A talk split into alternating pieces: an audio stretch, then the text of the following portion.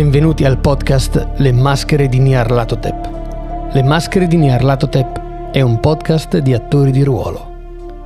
Giocheremo con il richiamo di Cthulhu settima edizione, edito in Italia da Raven Distribution. Vi ricordiamo inoltre di mettere un like alla pagina Facebook di attori di ruolo e di cliccare sulla campanella di YouTube in modo da restare aggiornati su questo e sui nostri altri podcast.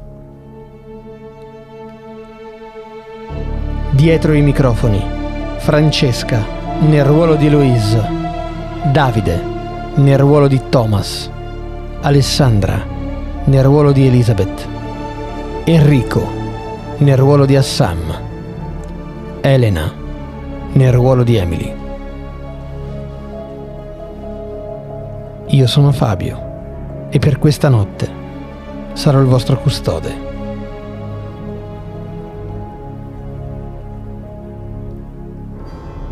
Dopo uno strenuo combattimento a Sam, con il cuore in gola e le lacrime agli occhi, risale in superficie per fuggire dal luogo di orrore che lo stava per inghiottire all'interno della moschea di Ibn Tulun. Con la cintura di Nitocris nascosta sotto la sua giubba, ha finalmente la possibilità di porre fine a una parte di tutto questo orrore. Corre, corre senza voltarsi indietro, lasciando agli ulama il loro destino e dovendo convivere con questa dura scelta impossibile, mentre i suoi compagni, avendo sentito il medesimo grido d'orrore emesso dall'orrido persecutore a New York, fuori dalla casa di Elizabeth Emerson, si lanciano sui battenti della fortezza per raggiungerlo. A questo punto, solo una persona può aiutarli, con la sua conoscenza arcana e con poteri di cui iniziano a sospettare l'esistenza.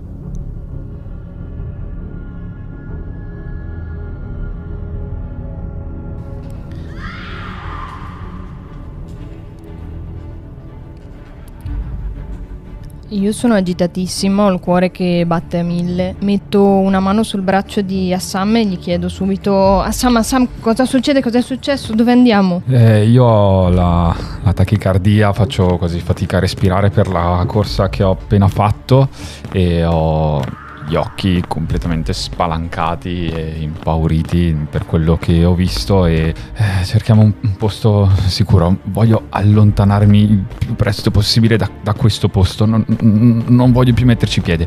Eh, andiamoci via, andiamo via per favore, allontaniamoci. E mi guardo intorno cercando di capire qual è la via per riportarci verso l'albergo.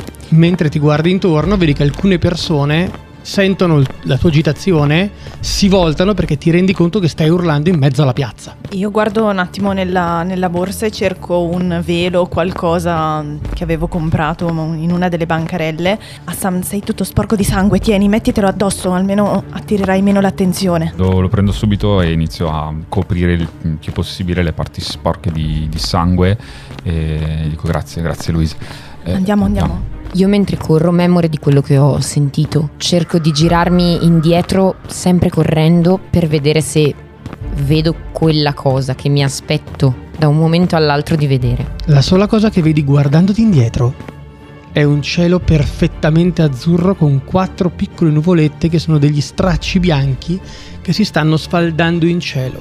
Sembra che tutto quell'orrore o meglio l'orrore di cui parla Sam, di cui ancora è terrorizzato, lo vedete bianco, ora che lo vedete meglio alla luce del sole e non all'interno dei corridoi di quella moschea, ha il viso che è pallido, cadaverico, è quasi sul punto di svenire, e però, a parte questo, non vedi nient'altro che sia strano. Mentre corriamo verso casa, chiedo ad Assam, anche se la mia attenzione è rivolta in qualche modo a Tom, perché dentro di me penso che sia sempre lui che alla fine riesce a trovare le soluzioni ai problemi. Ci stanno seguendo? Ti stanno seguendo? Eh, non credo. Eh, no, non lo so, non ho, non ho, controllato, ho solo pensato a s- scappare da, da, quel posto. Non credo che ci stia seguendo qualcuno. E in quel momento lì sento che ho con me la cintura, che fino a quel momento non, non, non, me, ero, non me ne ero più reso conto. E, e guardandola abbasso il viso, poi cerco di coprirla il più possibile per non farla vedere, guardo i, i miei compagni e dico dobbiamo allontanarci dalla strada, eh, all- torniamo in albergo, andiamocene da qui. E inizio proprio a mm, camminare un po', anche un po' barcollando, cercando di raggiungere il prima possibile l'albergo. Mentre lui sta andando avanti per questa strada, l'impressione di tutti quanti è che abbia rubato qualcosa. Cioè l'impressione è quella che vi sta facendo, perché sta difendendo qualcosa in maniera innaturale sotto la spalla sinistra. Io mi guardo indietro per vedere se qualcuno ci sta seguendo. Ok, fammi un tiro individuare. Estremo. Sei abbastanza sicura, guardandoti intorno, che ogni occhiata che vi arriva, inizialmente pensi che stiano guardando voi. Poi ti rendi conto, calmandoti un secondo, abbassando il respiro e guardando oltre la paura di Assam, che sta pigliando anche voi come inquietudine, ti rendi conto che le persone che vi stanno guardando in giro per il Cairo in piazza in realtà semplicemente stanno guardando voi come guardano persone qualsiasi giusto perché siete presenti. Raggiungo Assam e lo prendo sotto braccio e gli dico aspetta, aspetta, rallenta, altrimenti magari... Sì, cerco di tranquillizzarmi, grazie anche alla voce di Eloise, che mi calma e inizia a rallentare il passo per non dare troppo nell'occhio. Io sto continuando a seguirli, però non voglio rallentare troppo il, ba- il passo perché mi aspetto da un momento all'altro quella cosa che ho visto a New York e quindi dico andiamo all'hotel veloci. Io cerco di stare il più compatta possibile con loro, quindi anch'io rallento il passo, ma cerco comunque di tenere tutto il gruppo unito e vicino. Mentre camminate, tu a Sam ti rendi conto che hai ancora vivissimo tra le mani il senso della spada che stavi impugnando, la fatica che hai fatto per infilarla all'interno delle spire di quel mostro, hai ancora i suoi occhi che ti stanno guardando e puntando con le fauci spalancate al centro della stanza davanti agli occhi come se fosse una sensazione di cui senti ancora il ricordo più che vivo, ma ti guardi intorno e la tua mente fa molta fatica a pensare che sia stato reale. Perché ti guardi intorno e Cairo è pieno di gente che si fa gli affari suoi, persone che stanno suonando un flauto in giro per la strada chiedendo l'elemosina, gente che come al solito cerca di pigliarti per una manica e tirarti dentro il suo negozio per venderti dei tappeti o delle anfore o, del, o della shish. E quindi queste due cose nella tua mente non stanno insieme. Camminando, appena sento dei rumori eh, improvvisi e forti, è come delle, dei flashback eh, immediati nella testa e vedo un tentacolo che mi arriva o una scimitarra che vola e mm, quando i mercanti mi prendono, il mercante mi prende per un braccio, sento, mm, non sento la sensazione di una mano, ma sento più la sensazione di un eh, tentacolo che mi sta portando via. Quindi in realtà non riesco a calmarmi veramente e sono proprio agitato, agitato anche se ho rallentato il passo, cerco gli occhi dei miei compagni per trovare degli occhi amici che mi facciano tranquillizzare. Li trovi ma li vedi più spaventati, atterriti, non stanno capendo, molti stanno correndo senza aver capito neanche esattamente perché. Io sono dietro e vicino a Elizabeth e intanto che camminate molto a bassa voce, prendendola quasi sotto braccio, quindi a pochi centimetri dal suo orecchio, le dico: Secondo te era davvero quella cosa? È un grido che si dimentica molto difficilmente. Cerco anch'io di abbassare la voce in modo che non mi senta nessuno. Però sì, era quel mostro. E insomma, gli occhi di Assam ne ha viste tante lui ha visto suo fratello sgozzato da non si sa cosa. È veramente stralunato, sconvolto. Secondo me era quello che mi immagino. O ci sono più bestie, o forse la morte di Duce è stata invana. Non è morto in, nell'esplosione. Ed è assurdo tutto questo. Come cazzo si fa a distruggere una bestia del genere? Se è la stessa. E se è un'altra e quante cazzo ce ne sono in giro? Non lo so, però avevamo letto che forse delle cose si potevano evocare. L'importante è che non sappiano dove noi siamo. E per ora forse non lo sanno. E appena dice questo io mi guardo attorno. Fammi un tiro individuare. Difficoltà arduo. No, ho fallito. Ok. quando ti guardi intorno, come per Emily prima, le persone che hai intorno sono gente. Sono tante perché il Cairo in quest'ora del giorno, ma in qualunque ora del giorno, è gremita di persone.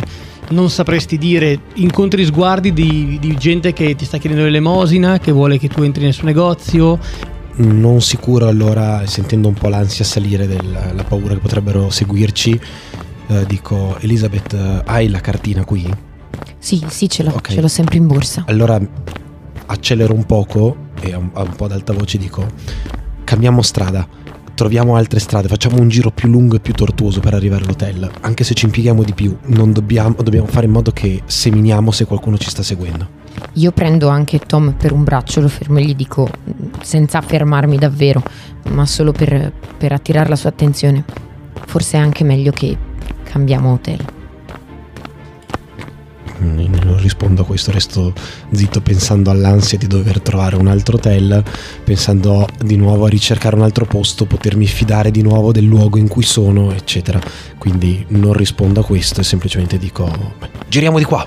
Giro a sinistra a caso e spero che Elizabeth poi con la cartina ci possa aiutare a ritrovare la strada di- dell'hotel. Ok.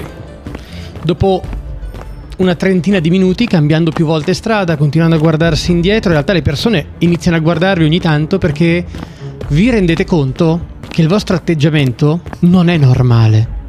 E c'è una cosa che più di tutte vi torna in mente.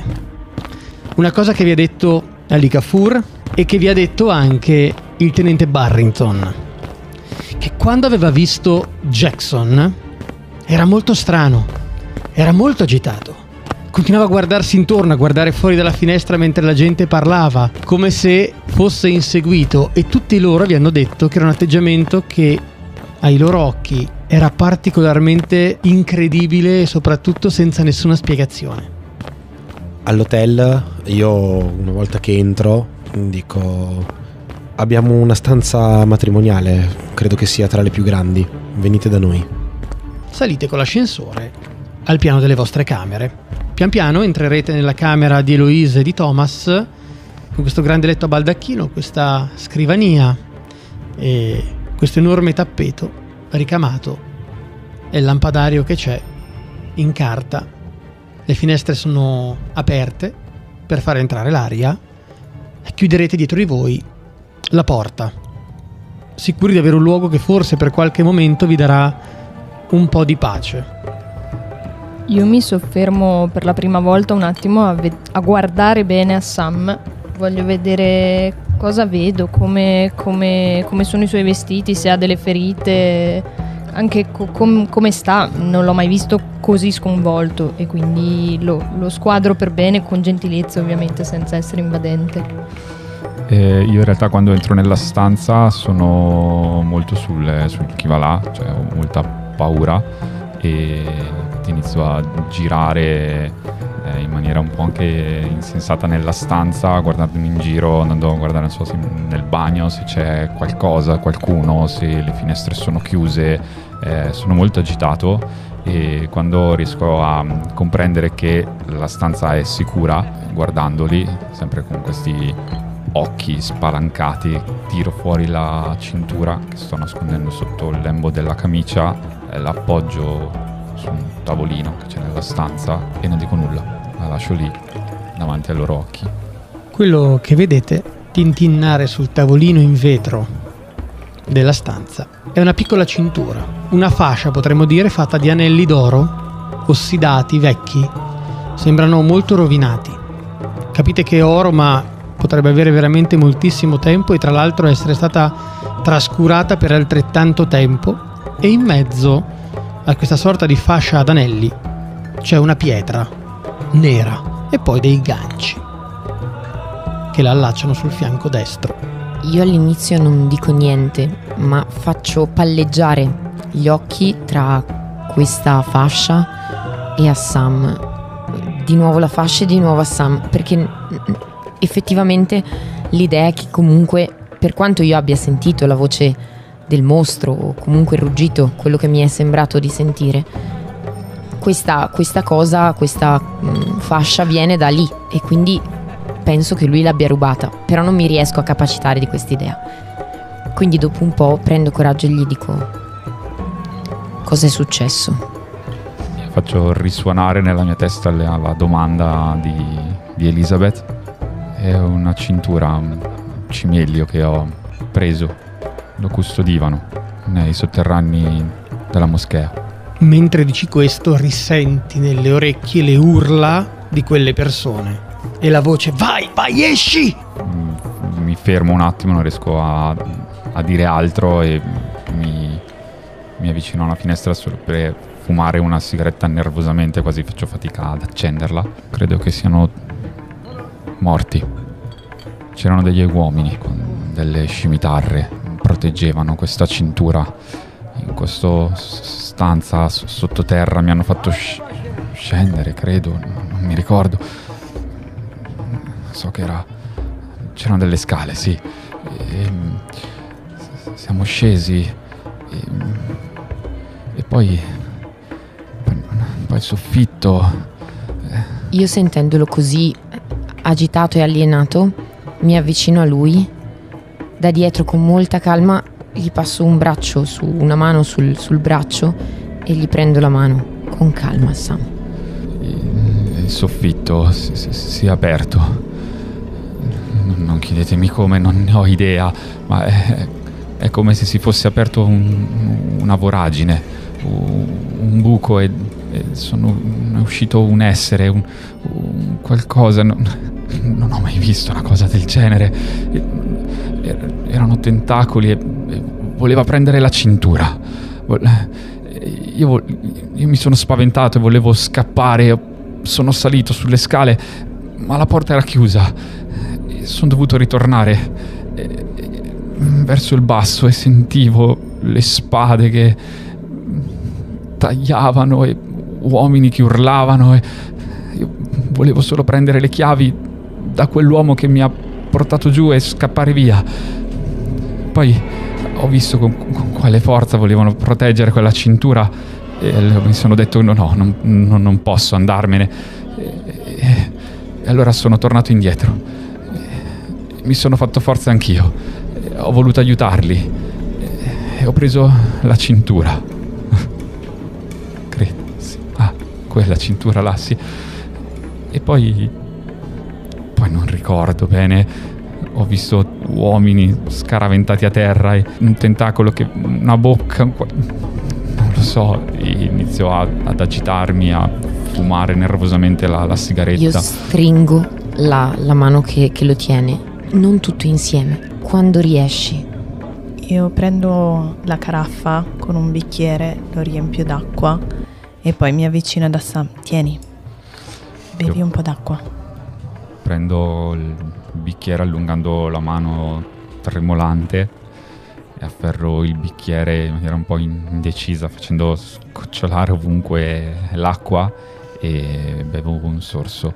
Ti ricordi che anche nel più terribile dei tuoi incontri in strada, dietro ai docks, quando non c'erano regole e sapevi che non era l'ultimo sangue, ma potevi lasciarci i denti, potevi lasciarci una parte di osso rotto e di costola, anche in quel caso non avevi mai avuto questa paura. Ora la paura che ti prende è una paura irrazionale e sei sicuro che se spegni la luce, se la camera resta al buio, quel soffitto e ti rendi conto che stai guardando in alto, lo vedete tutti, sta guardando verso l'alto, potrebbe riaprirsi verso le stelle e oltre. Io alzo distinto gli occhi dove sta guardando Assam. C- cosa stai guardando? le stelle stelle C'era buio, vero? sì E mi giro verso Tom. Io anche incontro lo sguardo di Elizabeth e a quel punto attraverso la stanza eh, vado al materasso, tiro fuori il fucile e lo impugno sedendomi sul materasso e dico io non avrò le manine delicate sulla schiena come Elizabeth, non avrò i bicchieri d'acqua come Eloise, ma ho delle pallottole pronte per qualunque cosa possa arrivare dal soffitto, dalla finestra, dalla porta. Io gli sparo a qualunque essere, a qualunque tentacolo. E così facendo carico il fucile. Io li guardo tutti uno a uno con degli occhioni che dicono non sto capendo un cazzo. Un mostro è entrato dal soffitto e ha combattuto con degli uomini con delle spade per una cintura. Guardo a Sam e mm, delicatamente dico Ah, è quello l'oggetto della confraternita che voleva quello che è, è- è- quello lì? S- sì. Ma Sam, Sì, ma tu sei un mito!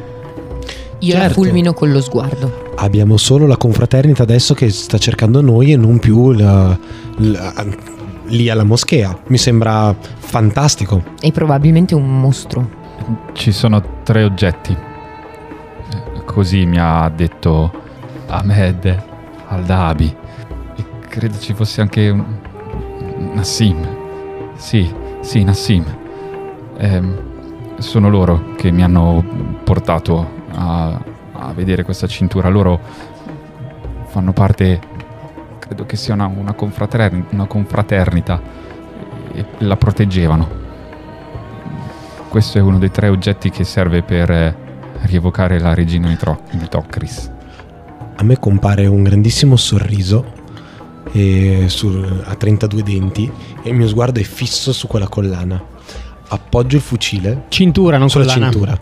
Appoggio il fucile, mi alzo, lo prendo e faccio quello che hai fatto tu, però lo prendo e dico: Vabbè, ma allora distruggiamola. E tiro per cercare di, di romperla. Inizi a tirare, ti rendi conto che gli anelli sono connessi tra di loro sicuramente in modo meccanico. Ma c'è qualcosa di più. Non è tanto il metallo essere rigido, è qualcosa all'interno del tessuto stesso di quella cintura che non ti permette di metterci tutta la forza che dovresti metterci per tirare. Io guardo Tom e non riesco a non fare un sorrisino. No, comunque non ci avrà mai pensato nessuno, eh. Qualsiasi cosa ne facciamo dobbiamo liberarcene. Non possiamo tenerla noi, siamo troppo in pericolo in questo modo. Se Io- la spedissimo, Io guardo invece la, la cintura, divento un attimo seria e l'unico pensiero che ho in testa è potrebbe essere l'unica cosa da poter utilizzare per riscattare mio nonno. L'ultima cosa che ricordo è Ahmed che da in fondo le scale mi urlava scappa e rimango con gli occhi fissi sul pavimento. E mentre guardi il pavimento, rivedi dentro la tua mente, dentro gli occhi, quell'immagine chiarissima di quando i tuoi occhi hanno incontrato i suoi, delle sue mani che si tenevano alla porta, mentre qualcos'altro l'ha agguantato intorno alla vita con una spira di nebbia buia e l'ha ritirato dentro, la determinazione con la quale ti ha guardato dicendo vattene. Io mi avvicino a Tom e prendo la, la cintura te la passo. E inizio a guardarla. In particolare mi soffermo sulla pietra scura. Non sapresti dire, è una pietra che in realtà non rifulge, è come se fosse opaca, ha all'interno una sorta di simbolo, ma non sapresti nemmeno dire se è un simbolo o sono solamente delle venature. È come se avesse incisa, ma non sulla superficie, proprio al suo interno, una sorta di stella. Provo ad accendere la luce e a guardarla contro luce. È completamente opaca. Guardo anch'io la cintura che sta tenendo in mano Eloise, guardo tutti e potremmo portarla dal, dal nostro amico Kafur. In effetti, lui aveva detto che lì le cose sarebbero state al sicuro. Sì, hai ragione. È una bella idea, Emily. Sapete però che a questo punto, visto che chiudeva alle 4 e mezza al museo, siete ormai alle 5 e mezza passate, quasi 6, dovrete necessariamente aspettare le 9 del mattino dopo. Ci toccherà tenerci questa cosa per questa notte di sicuro. Facciamo dei turni di veglia. La tengo io. Ho tenuto la maschera per quattro anni. Quindi la stiamo tenendo noi. Almeno per questa notte sì. Ok. Immagino che pensino di stare svegli. Io alzo gli occhi mm, guardando eh, Eloise e Tom e gli dico posso dormire qua stasera con voi. Non voglio stare da solo questa notte. Certo. Non ti preoccupare, Sam. Eloise, mentre lo guardi, ti sembra di vedere proprio un bambino spaventato. Quando l'avete conosciuto a Londra, come anche ha tenuto testa al suo collega per quella ragazza che veniva maltrattata, lo vedi ora, per un momento fatichi a pensare che siano la stessa persona. Io guardo a Sam, guardo Elizabeth. Non penserete che io dorma da sola allora? Emily, se vuoi, in camera mia c'è uno shotgun. Mm. Vada per lo shotgun, grazie. Assam, te la senti di mangiare qualcosa magari dopo una doccia o vuoi restare qua in un posto tranquillo? Mm, mi guardo, in realtà sono ancora sporco di sangue e dico no, va bene, faccio una, una, doccia, voglio lavarmi via questo sangue, non so nemmeno se è il mio, quello di quegli uomini. E, e poi va bene, mangiamo qualcosa. Nel momento in cui giri la chiave ti rendi conto che sei da solo. È vero, è solamente una doccia, devi solo fare un bagno, ma istantaneamente e istintivamente rigiri la chiave per riaprire la porta, per tenerla solo chiusa, accostata e non chiusa a chiave. Voi questo lo sentite dall'altra parte. Chiamate il fattorino, il lift dell'hotel per farvi portare il menù e sceglierete qualcosa da mangiare. E intanto che però lui fa la doccia ci tenevo, visto che Emily era proprio spaesata prima, appena sento l'acqua o lui che sento il flap nell'acqua, dico mm, Emily, ciò che uh, Assam ha visto crediamo fortemente sia la stessa creatura che ha ucciso Duccio a New York, che tu non hai avuto purtroppo modo di conoscere. Io lo guardo um, con un misto di leggerezza e di terrore, e, ma quando dite creatura, voi intendete? Era come un serpente molto grande. Io ho ancora vivido davanti a me l'immagine di la casa di Elizabeth, la finestra dietro cui mi stavo nascondendo, che veniva sventrata da questo essere. Pertanto così io non finivo nella sua bocca.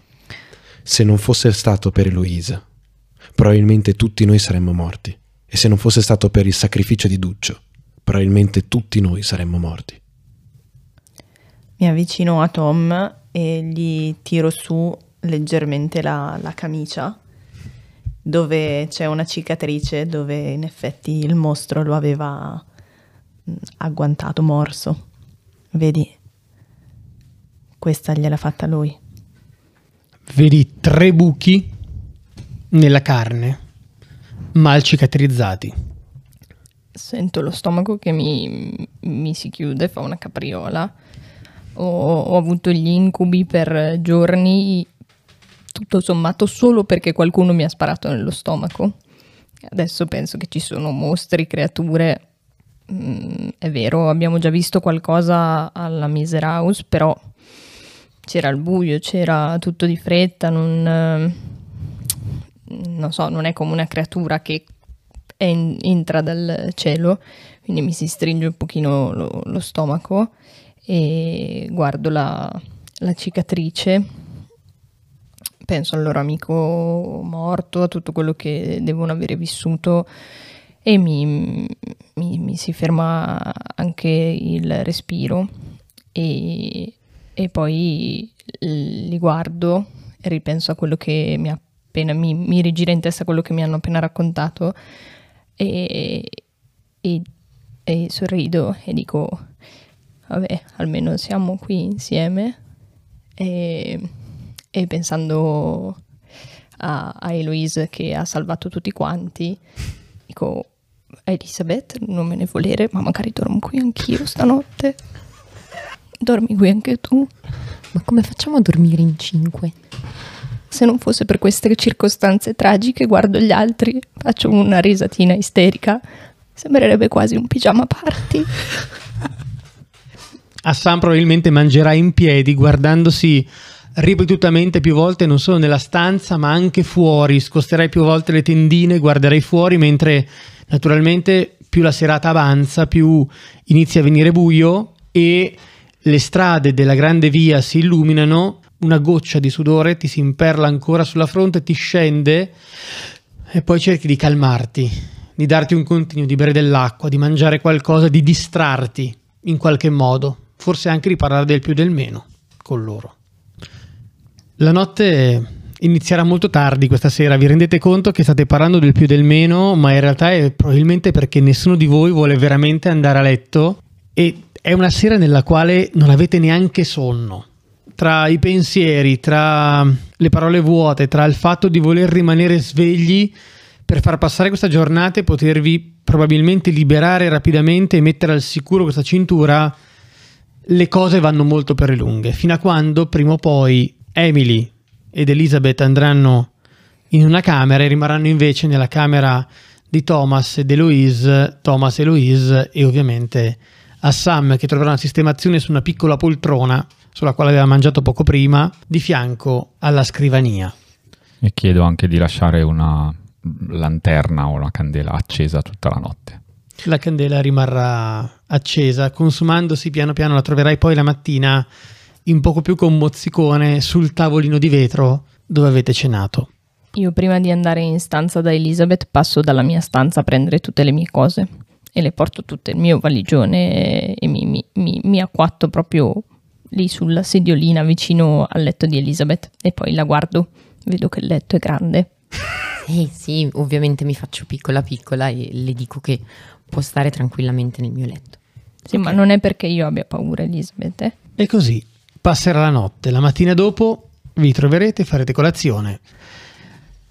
Prenderete la macchina, rapidamente andrete al consolato olandese dove Emily eh, ti diranno che terranno in considerazione dopo aver visto il tuo badge la possibilità di parlare con Van Oivelen. Signorina, mm-hmm. mi scusi, lo dico in un inglese stentatissimo, riesce a capire una parola su quattro a volte. Motivo intervista?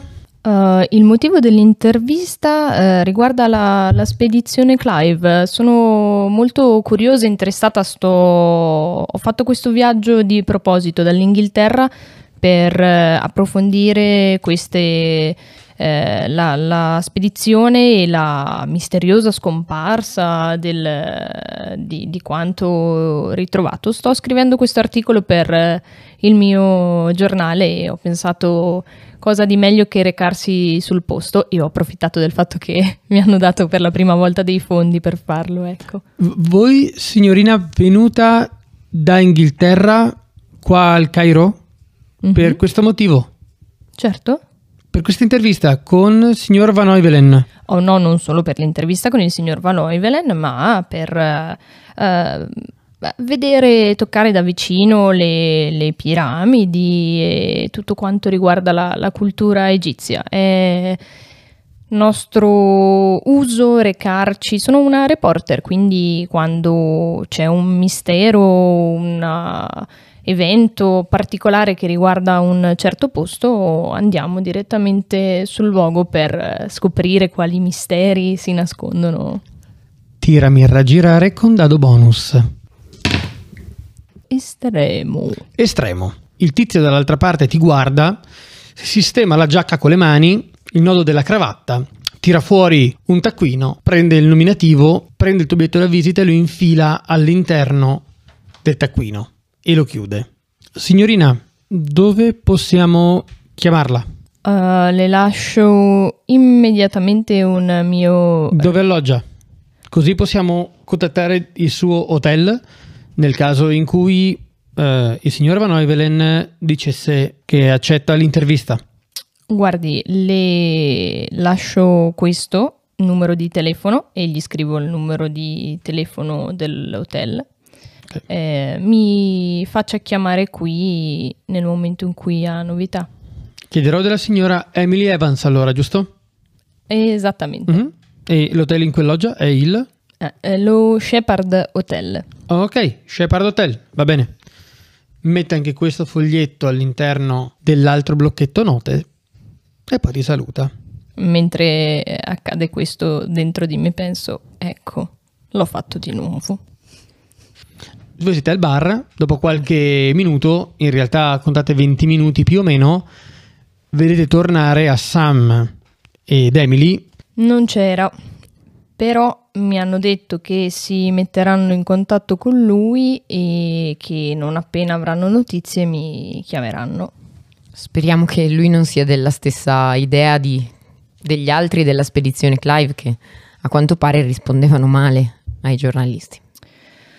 Lo scopriremo. In ogni caso è una pista in più che possiamo battere, per cui lo vedremo. Dove andate ora? Museo. Tornate al luogo in cui avete parcheggiato la macchina, a pochi metri di distanza, finite i vostri caffè e poi dirigete la macchina verso il Museo del Cairo. Ancora una volta questo grandissimo edificio con un sacco di gente all'interno che guarda te, che chiacchiera, racconta, vi accoglie per la seconda volta. Questa volta passo sveltissimo, sapete già dove andare? Sì, ma io faccio uno o due passi mh, per salire al museo e poi vedete che mi fermo. Sono ferma sul secondo gradino del Museo del Cairo. Io mi giro, la, ti guardo. Va tutto bene? Faccio un passo indietro e sto per girarmi. E, Eloise, che succede? No, no, no, no, non possiamo lasciarla. No, ma è un tipo sicuro, hai visto anche tu che era sicuro. Tom, non possiamo lasciarla. Se, se- se perdiamo la cintura, non abbiamo niente. Scendo i gradini, i tre gradini che ci distanziano e dico, non abbiamo niente in che senso? Non abbiamo niente per... E non riesco a dirlo perché so che non- nessuno di loro sarà d'accordo con me. Inizio a camminare verso... allontanandomi dal museo. Thomas, tu vedendo questa reazione che ha, che ha Eloise, non hai molti dubbi su quello a cui alludesse, su quali sono in questo momento le sue Sì. paure. Vedi che è cieca e sorda e sta andando a passo sveltissimo verso l'uscita, per cui sta passando la, la colonna centrale del museo, sta passando il parco. E Ar- io uh, le, le vado dietro, nel senso la vedo allontanarsi, le vado dietro, la supero uh, e mi metto davanti per proprio bloccarla e quindi siamo quasi uno contro l'altro e Luis no, no, assolutamente. Tuo nonno troveremo un modo per risolvere la cosa. Qualunque cosa. Fa- possiamo farla, ma non è questa la soluzione. Questo oggetto serve a loro e tu gliela stai dando per tuo nonno. Stringo le labbra. Vado anch'io nella direzione di Eloise, cioè non voglio che se ne vada con quella cintura. Ti avvicini e vedi che stanno in realtà neanche litigando, ma discutendo molto animatamente. Vedi che c'è una tensione tra di loro fortissima. E sono entrambi nel pieno delle loro facoltà mentali per quello che vedi, se quello che era il tuo problema, la tua paura, e ti rendi conto che il conflitto tra di loro è proprio a un altro livello. Non lo può aiutare. E se, se davvero quello che dice a Sam è vero e ne servono tre, non basterà comunque. Allora fatti furba. Vuoi davvero aiutare tuo nonno? Cerchiamo allora l'altro oggetto. Anche perché dicendo esattamente queste parole ti rendi conto che qualcuno qualche giorno fa vi ha detto di aver procurato almeno uno degli altri oggetti per Roger Carlyle anni prima. Sento che è arrivata anche Elizabeth e la guardo fulminandola anche lei con lo sguardo. Io Ah. che ho sentito comunque almeno la parola nonno, ma tu davvero pensi di poter contrattare con questa gente? Loro prima ti ammazzano e poi ti chiedono che cosa hai per loro. Nel frattempo mi sono avvicinato anch'io e Luisa è una pessima idea. No, ma non è neanche da contemplare quest'idea, Eloisa. Non è un'idea, è, è solo un pensiero. Punto. Vedo la scena concitata, è tutto abbastanza chiaro e mi guardo intorno e dico a tutti quanti stiamo dando un pochino nell'occhio. In questo momento proprio tu vedi la scena. Sono a ridosso del cancello di entrata del museo, c'è Eloise in centro e gli altri tre sono praticamente a semicerchio davanti a lei con alle spalle l'ingresso per bloccarle l'uscita. E comunque non sei egoista ora che ci penso. Io temo che tu sia cleptomane. Qualunque posto noi andiamo, vuoi tenerti gli oggetti. E prima la maschera, e poi lo scettro, e adesso la cintura. Cazzo, trovati delle cose tue che non creino problemi. Va bene. Va bene. Consegniamola ad Ali Kapoor. Vediamo poi come andrà a finire. Se mio nonno dovesse morire, sarà colpa tua. E guardo Tom. Questa mi sembra una grande sciocchezza, Eloise. Magari non sarà un'ottima idea darla da Licafur, magari stiamo proprio chiamando verso di noi tutti gli esseri dell'iperuranio. Però d'altra parte, cos'altro possiamo fare? Te l'ho detto, non si può trattare con questa gente. È- gente che evoca cose che- ribaltano il deserto e fanno uccidere centinaia di persone. Ma di che cosa stiamo parlando? Evoca cose, ho capito. Siamo Pochi minuti dopo, Io Sì. resto indietro, eh. cioè resto indietro ma perché voglio accertarmi che lei non cambi idea, per cui è come se chiudessi la fila della gente eh, del gruppo. Io mentre risaliamo, cioè mentre saliamo verso il museo e vedo che Tom è rimasto indietro, mi avvicino a lui e ti sei scelto proprio un biscottino, eh? qualche minuto dopo, rientrate nel museo, salite al primo piano, bypassate l'ala con all'interno le mummie e i sarcofagi, il vasellame e i tappeti e i vasi canopi, fino ad arrivare in fondo a un corridoio dove c'è invece la porta che dà accesso agli uffici. Varcate anche quella. Di là c'è tutto silenzio, il rumore degli operai, delle persone che sistemano le casse e anche dei turisti che chiacchierano si perde. Dall'altra parte c'è solo silenzio e uffici. Vi recate davanti alla porta di Cafur, vi guardate l'uno con l'altro, incerti se bussare oppure no, e poi alla fine decidete di bussare. Una volta, due volte, arrivo. È la voce inconfondibile, serena e calma di quel piccolo ometto dagli occhi curiosi che dopo poco apre la porta, vi guarda, vi sorride, sorpreso di rivedervi così presto, e vi fa nuovamente entrare nel suo ufficio, senza dirvi neanche niente, versa già sei bicchieri d'acqua, uno lo tiene per sé. Prego, accomodatevi. E chiude la porta dietro di sé. Non pensavo di vedervi così presto, ma ditemi, io nel frattempo ho fatto alcune ricerche per voi. Quello che è stato il nostro oggetto ieri mattina di conversazione ha smosso molto la mia curiosità.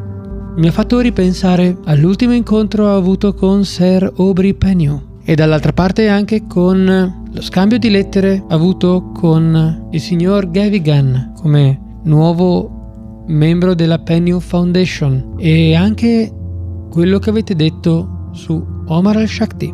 Sono andato nella mia biblioteca. Vi ho detto che dirigo il settore occulto e ho fatto alcune ricerche. A dire la verità non ho scoperto molto. Mi avevate chiesto, se non erro, della regina Nitocris, giusto? Sì.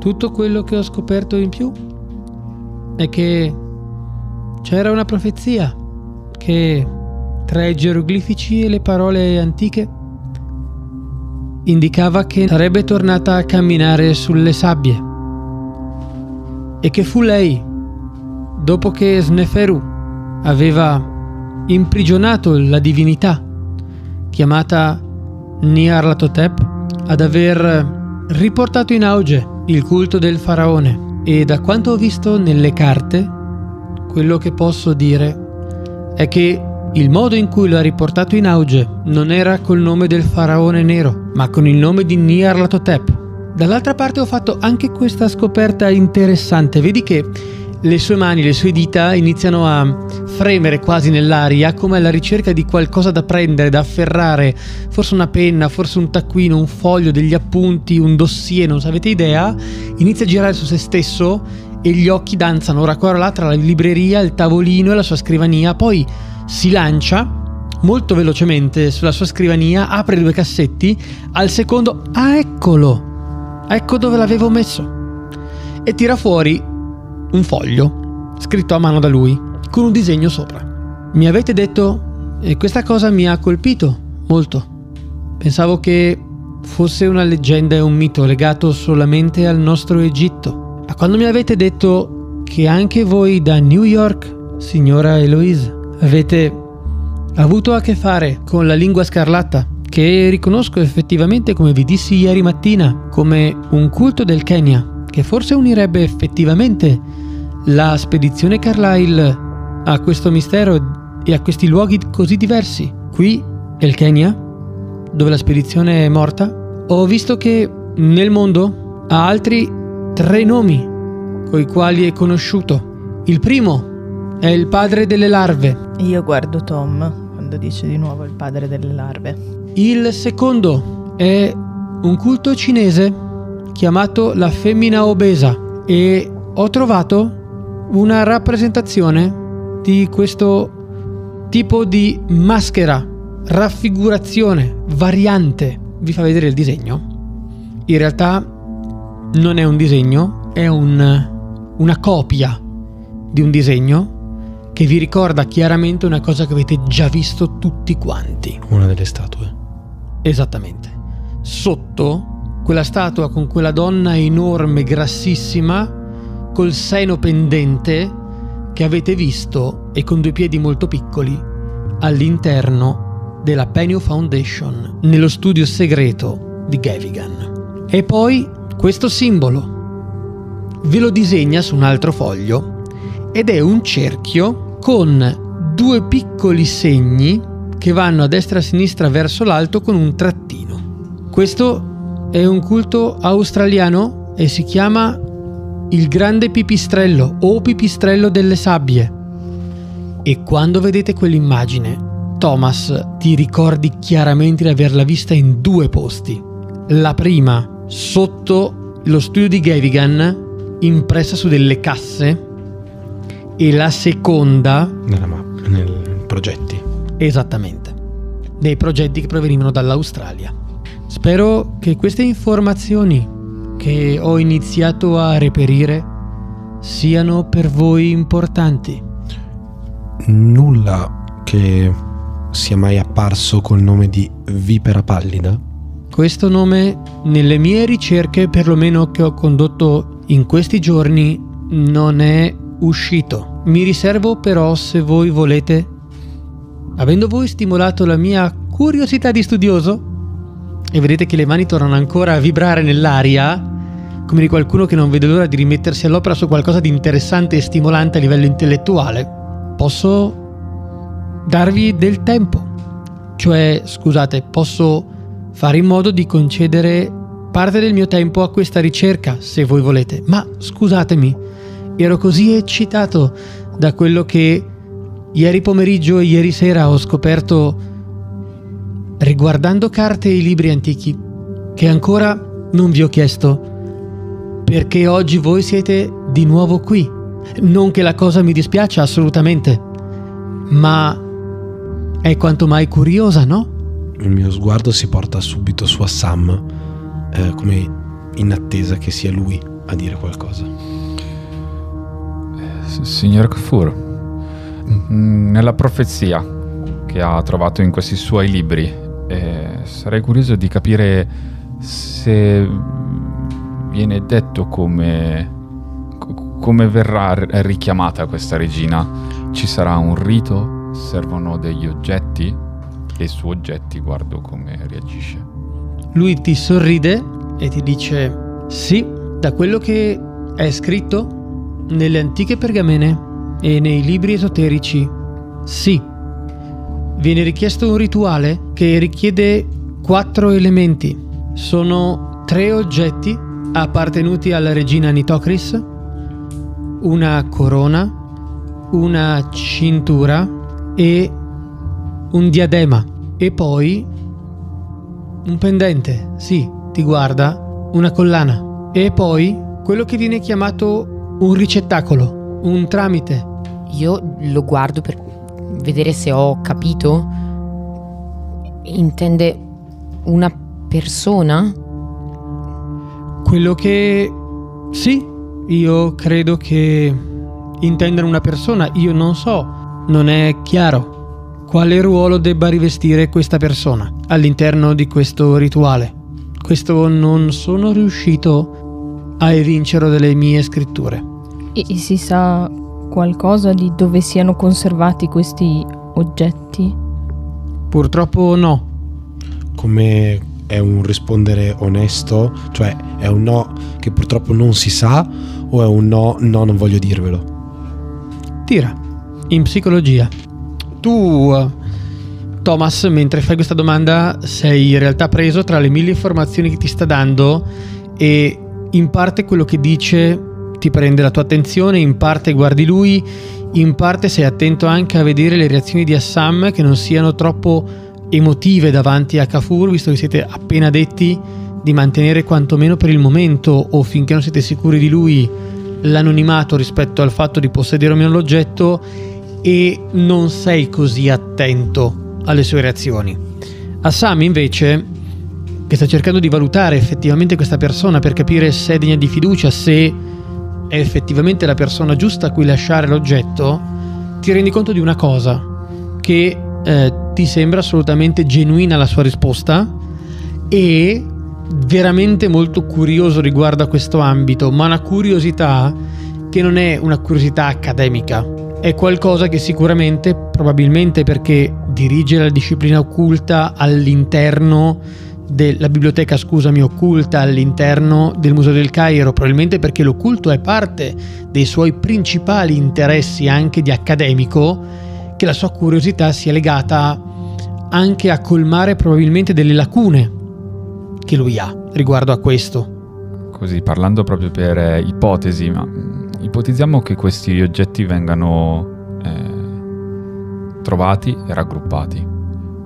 Secondo i suoi libri, le sue ricerche, quanto siamo in pericolo? Cerca di scrutarti, sta valutando e soppesando molto attentamente le tue parole per capire che cosa c'è dietro. Signora Sam, lei mi sta chiedendo se per caso la setta del faraone nero avesse questi tre oggetti e desse il via al rituale e il rituale avesse un compimento, quanto saremmo in pericolo?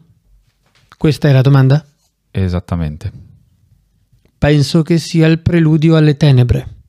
Risvegliare Nitocris è semplicemente il primo passo per riportare il faraone nero o come altri lo chiamano Nyarlathotep, a camminare lui stesso su questa terra. E di cosa ne è capace quantomeno riguardo alla leggenda? Io ieri mattina vi ho detto abbastanza. Penso che se anche solo metà di quello che è stato detto sia vero, diventa calmissimo e serio tutto d'un colpo. La sua voce smette di essere eccitata e curiosa vi guarda uno dopo l'altro e fidatevi.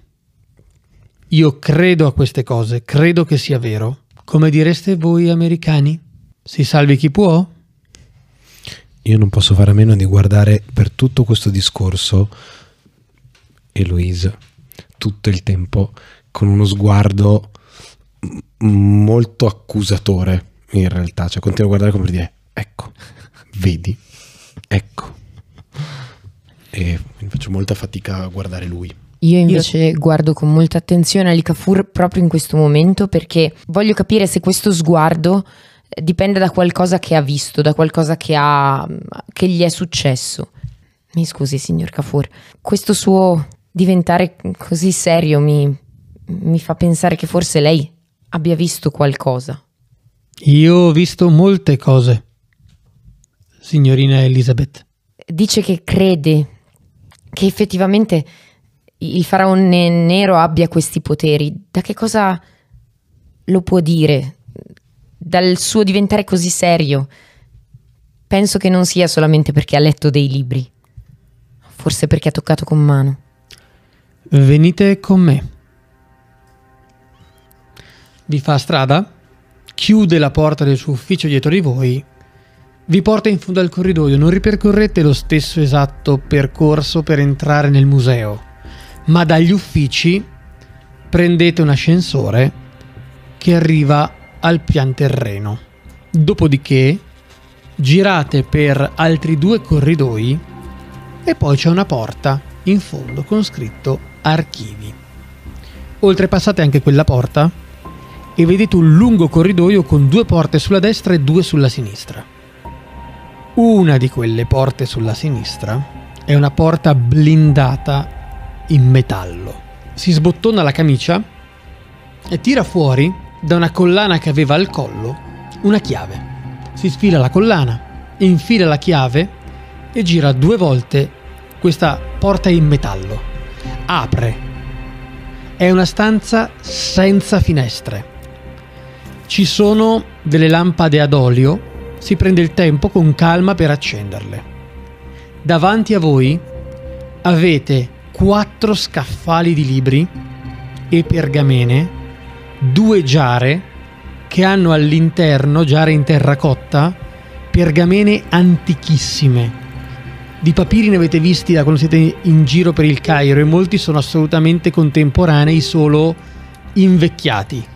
Quello che vedete qua, Eloise, te ne rendi conto, avendo un po' di dimestichezza con gli scavi, sono cose che hanno più di 2000 anni ci sono tre teche in fondo alla parete. Due hanno dentro due testi molto grandi in pelle. Una teca in mezzo, invece, non vedete il contenuto perché ha una stoffa di velluto nero che la copre. Si gira, chiude la porta dietro di voi. Signorina Elizabeth, questo è una parte del museo che molti ci invidiano nel mondo ed è la parte che io personalmente ho direttamente in custodia. Ogni cosa che vedete qua e vi indica le pergamene, vi indica i testi, i manoscritti, è frutto di millenni di storia. Qui dentro non c'è solamente geroglifico, qui dentro c'è copto, arabo, greco, ci sono molte lingue che sono passate come popoli per le sabbie del nostro bellissimo paese, lasciando non solo la loro cultura, ma anche la loro religione e il loro credo. E tutte queste cose posso assicurarvi che sono vere. Ecco perché vi posso dire, si salvi chi può. Se per caso quegli oggetti venissero messi uno insieme all'altro e nel luogo giusto nel momento giusto, Nitocris tornasse a camminare su questa terra con un'anima. Guardo la teca in mezzo, quella coperta, e lì dentro cosa c'è? Qui dentro? Sì. Si avvicina piano piano. Mette una mano, le dita le appoggia sul velluto nero. Picchietta tre o quattro volte guardandovi. Qui dentro c'è il libro più terribile che gli esseri umani abbiano mai concepito, abbiano mai scritto, nella sua lingua d'origine. Quindi quindi cosa? Io guardo la, la teca coperta, in questo libro c'è scritto come risvegliare la regina. Cos'ha da essere così terribile? C'è scritto forse come fare. Sfila piano piano il tessuto nero che c'è sopra, se lo mette sul braccio. Quello che vedi all'interno è un libro che avrà pagine molto spesse, come se fosse pergamena. È rilegato, te lo dice, per intero, in pelle umana. È un libro antichissimo di uno scrittore chiamato Elazif e quella è la versione originale. Io stesso non sono riuscito a leggere questo libro fino in fondo. Tu guardi lui, guardi la teca e il libro e la sensazione di quel libro è di avere davanti qualcosa di vivo. Non è un oggetto o non è un oggetto come nessun altro oggetto che tu abbia mai visto nella tua vita. È solo una sensazione, ma è come se più lo stai fissando, più hai voglia di guardarlo e fai fatica a distrarre gli occhi. Come se sentissi ad un certo punto dei sussurri, ma non sono in una lingua che tu conosci. È come se qualcuno stesse parlandoti. Mi avvicino sempre di più, quasi fino a, a, a toccare la, la teca. Appena metti le mani vicino, Elikafur subito, con delicatezza ma con fermezza, ti prende la mano. Signorina, stia molto attenta. Questo libro è uno degli oggetti più pericolosi che esista nel nostro mondo. E con calma e con altrettanta fermezza ti sposta la mano dalla teca e senza toccare la teca, come se fosse una tovaglia, lo ricopre col tessuto di stoffa nera. Io lo guardo e non riesco a capire, dottor Cafur, cosa c'entra questo con gli oggetti, con, eh, con quello che lei ha visto, vissuto. Grazie a questi antichi libri di sapere, io ho conoscenze che possono permettere di tenere al sicuro le cose. Apro la borsa, cerco la cintura, la afferro. Abbiamo un oggetto per la sua collezione. E pia- piano piano la sfilo e la tiro fuori, mostrando la cintura. Vedi che lui guarda la cintura, guarda te, signorina Eloise. Che cosa sto guardando? Proviene dalla moschea di Ptulun. Questa informazione non mi aiuta a sapere che cosa sto guardando. Cos'era custodito nella moschea di Ibn Tulun? Custodivano questa cintura. È la cintura utilizzata per evocare la regina. Questo è uno dei tre oggetti? Come mai, signora Sam, è in mano vostra? Se la proteggevano come voi dite nella moschea di Ibn Tulun. Mentre me la mostravano è accaduto qualcosa che se glielo raccontassi probabilmente non mi crederebbe, o forse potrebbe averlo letto solo sui suoi libri, ma ho dovuto prenderla e portarla in salvo perché era una, si è creata una situazione di pericolo. Ora non so se le persone che la proteggevano sono ancora vive, ma non credo che siano ancora vive. Se questo oggetto è quello che dite, voi sapete che la setta del faraone nero non vi lascerà mai più in pace finché possedete questo oggetto. Sicuramente la stanno cercando. Noti che in tutto quello che sta facendo ha un grandissimo rispetto, non ha accennato a toccarla, rimane nel suo, tu tieni ancora la cintura in mano davanti a lui in aria e lui è molto rispettoso sia di quello che dite che della storia che dell'oggetto. Signor Kafur, c'è un modo per distruggerla. Non ho mai cercato riguardo a questo, ma confido che se c'è un modo per distruggere questi oggetti, qui dentro si guarda intorno, per un secondo respira l'aria come se fosse respirare la carta e le parole che sono scritte in tutti i manoscritti che ha intorno alle pergamene. Credo che qui dentro ci sia la risposta, se c'è una risposta. A me vengono ancora di più in mente i testi che abbiamo nascosti. Faccio una cosa che so, Tom forse non approverà. Signor Kafur, noi abbiamo dei testi che secondo me potrebbero interessarle. Io sarei molto felice, credo di intendermene almeno un pochino di libri, di aiutarla in questa ricerca. E mi piacerebbe che lei leggesse anche questi libri che noi possediamo. Li abbiamo comprati dalla sorella di Roger Carlyle. Libri importanti se li aveva la sorella dell'uomo che ha dato il via a tutto questo, che ha dato il via al vostro amico Jackson Elias a cercare me e a quanto mi avete detto a girare per molti continenti per stare dietro a questa storia. Sicuramente sono libri preziosi, portatemeli e li conserveremo qui fino a quando voi vorrete e quando vorrete ovviamente potrete riprenderli e portarli con voi. Sì, ma durante queste nostre ricerche letterarie, la cintura, che cosa ne facciamo? Possiamo intanto lasciarla qui. Venite. Va in fondo alla stanza. C'è una grandissima scrivania. Probabilmente è il suo luogo di studio. Vedete che ha una lampada posizionata esattamente sopra. Apre un cassetto. Possiamo iniziare a metterla qui. pensa che un cassetto possa fermare qualunque cosa? Il nostro amico Assam pare sia stato aggredito proprio in un luogo dove era impossibile entrare.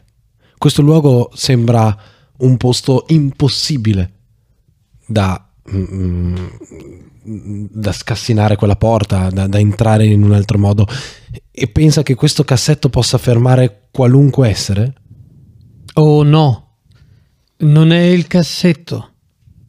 Avete detto bene, signor Thomas. Ci sono luoghi in cui è difficile entrare. Guarda, punta il dito verso la porta in metallo. Il metallo di cui è fatta quella porta. Si fidi, signor Thomas. Non è la cosa che permetterà di proteggere gli oggetti qui dentro. Ci sono cose sepolte in queste parole, antiche, potete chiamarli rituali se vorrete. Allora Ci ho pensato io stesso. Vi ho detto, ho letto molto, ho visto molto.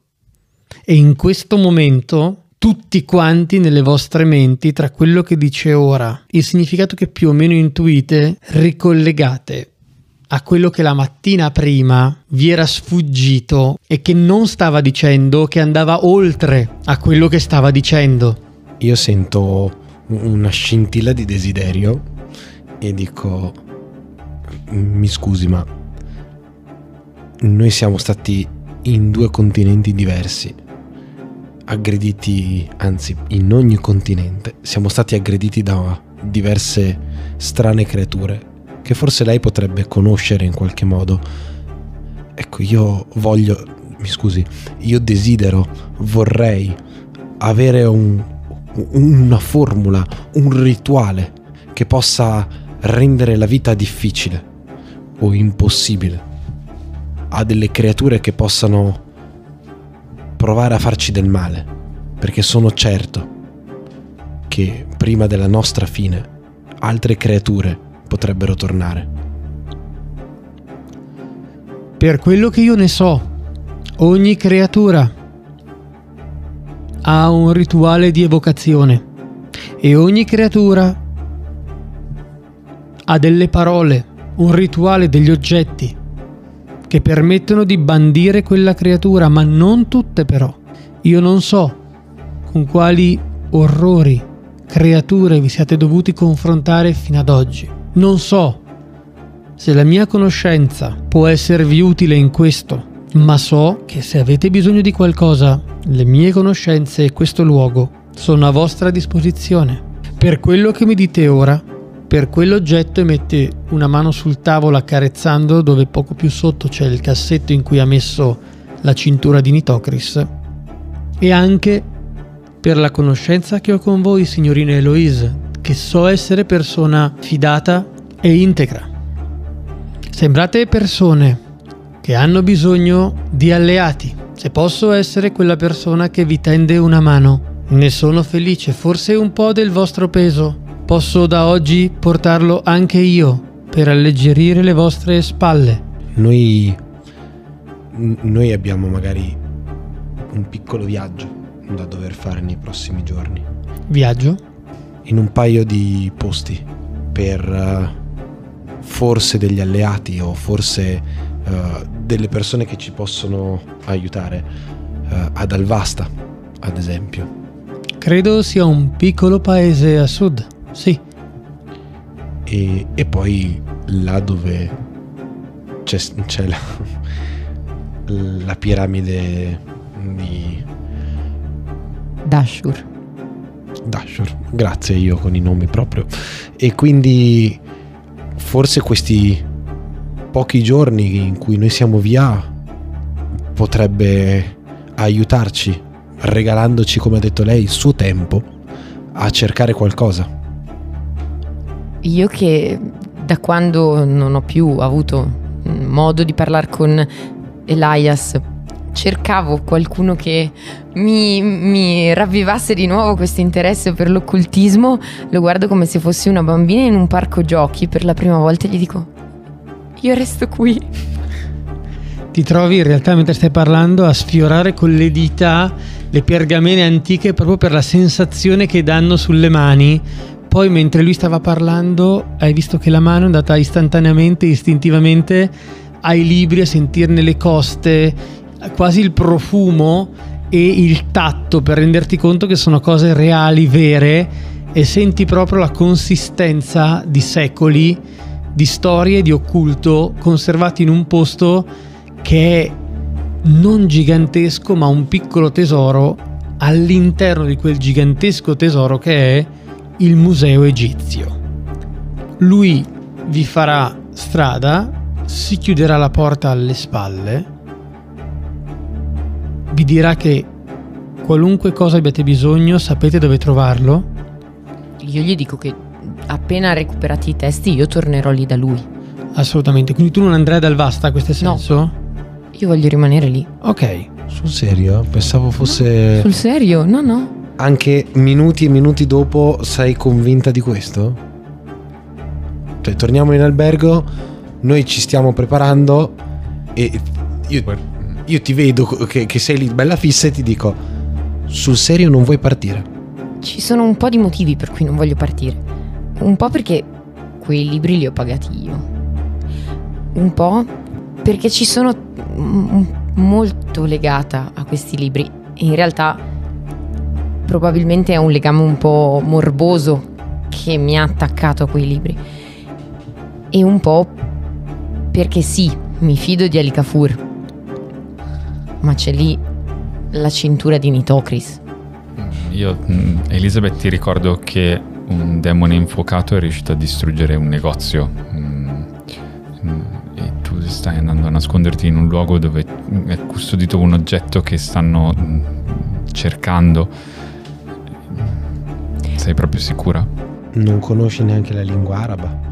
No, allora, se dite che davvero è una cosa così insensata, fatemi almeno andare da Alicafur.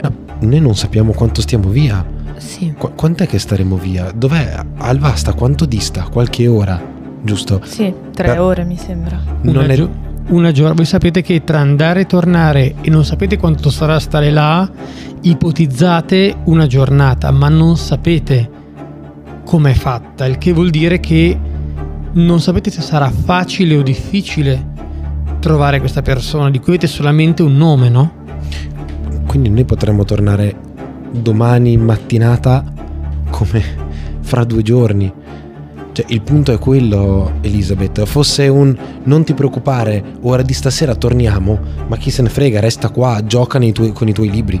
Ma adesso invece è tu stai qui per non sappiamo ancora bene quanto tempo. E se ad Alvasta scopriamo delle cose che ci dicono va bene, forse è il caso di andare ancora più a sud e quindi raggiungere la spedizione Clive per avere qualche notizia e tutto, noi cosa facciamo con te? Però almeno uno dei libri o, o tutti i libri li voglio portare già da Alicafur. Voglio, secondo me, potrebbe essere proprio qui dentro la chiave. Non vorrei che lui si mettesse a cercare chissà dove quando la chiave di, di quello che ci serve è esattamente sotto ai nostri piedi. Favorevole? Tutti? Sono tuoi, quindi potere decisionale più tuo, no? Non sono solo miei. L'hai detto tu poco fa. Sì. Il- ripenso un attimo ai libri, a quello che so anche dei racconti di chi ha letto gli altri libri, mm, se ci sia qualcosa che proprio non possa centrare per nulla con col faraone nero. Non sapresti dirlo perché in questo momento quello che ti viene alla mente è che ha parlato di varie maschere, per cui ogni libro era nella biblioteca di Carlyle e se era lì e avevate capito che da quello a- erano mossi dall'America per arrivare fino al Cairo e da lì alla spedizione che poi si è trasportata ancora in Kenya e li ha tenuti in cassaforte per così tanto tempo, potenzialmente tutti i testi potrebbero essere importanti. Sono molto combattuta perché, mm, perché appunto questo attaccamento morboso che mi dice non darli a nessuno. E dall'altra parte appunto ho, come la sensazione che all'interno di questi testi ci sia la chiave per eh, magari distruggere la, la cintura di Nitocris o magari anche per, per salvarci qualora dovessimo incontrare di nuovo una di, quelle, di quei mostri. Decido allora, prima di partire, di chiamare il dottor Ali Kafur dicendogli che alla fine ho cambiato idea. E... Lo fai anche nel pomeriggio stesso perché era mattina, per cui del tempo questa conversazione avviene più o meno verso mezzogiorno e avete il pomeriggio per gestire le ultime cose per la mattina dopo andare invece ad Alvasta. Infatti lo, lo chiamo dicendogli che alla fine ho cambiato idea e che appena torneremo da Alvasta andrò da lui con i libri. E quindi intanto li lascio nella, eh, nell'armadio di cui io ho al collo la chiave. Ti risponde che capisce benissimo e che non ha nessun problema, si augura solamente appunto che siano ovviamente ancora al sicuro, il giorno passerà e la mattina dopo monterete in macchina caricherete a quanto capito le pistole e armati... La macchina è nostra adesso, giusto? Certo. Quindi io nel bagagliaio, tipo il mio fucile, per sicurezza lo posso mettere.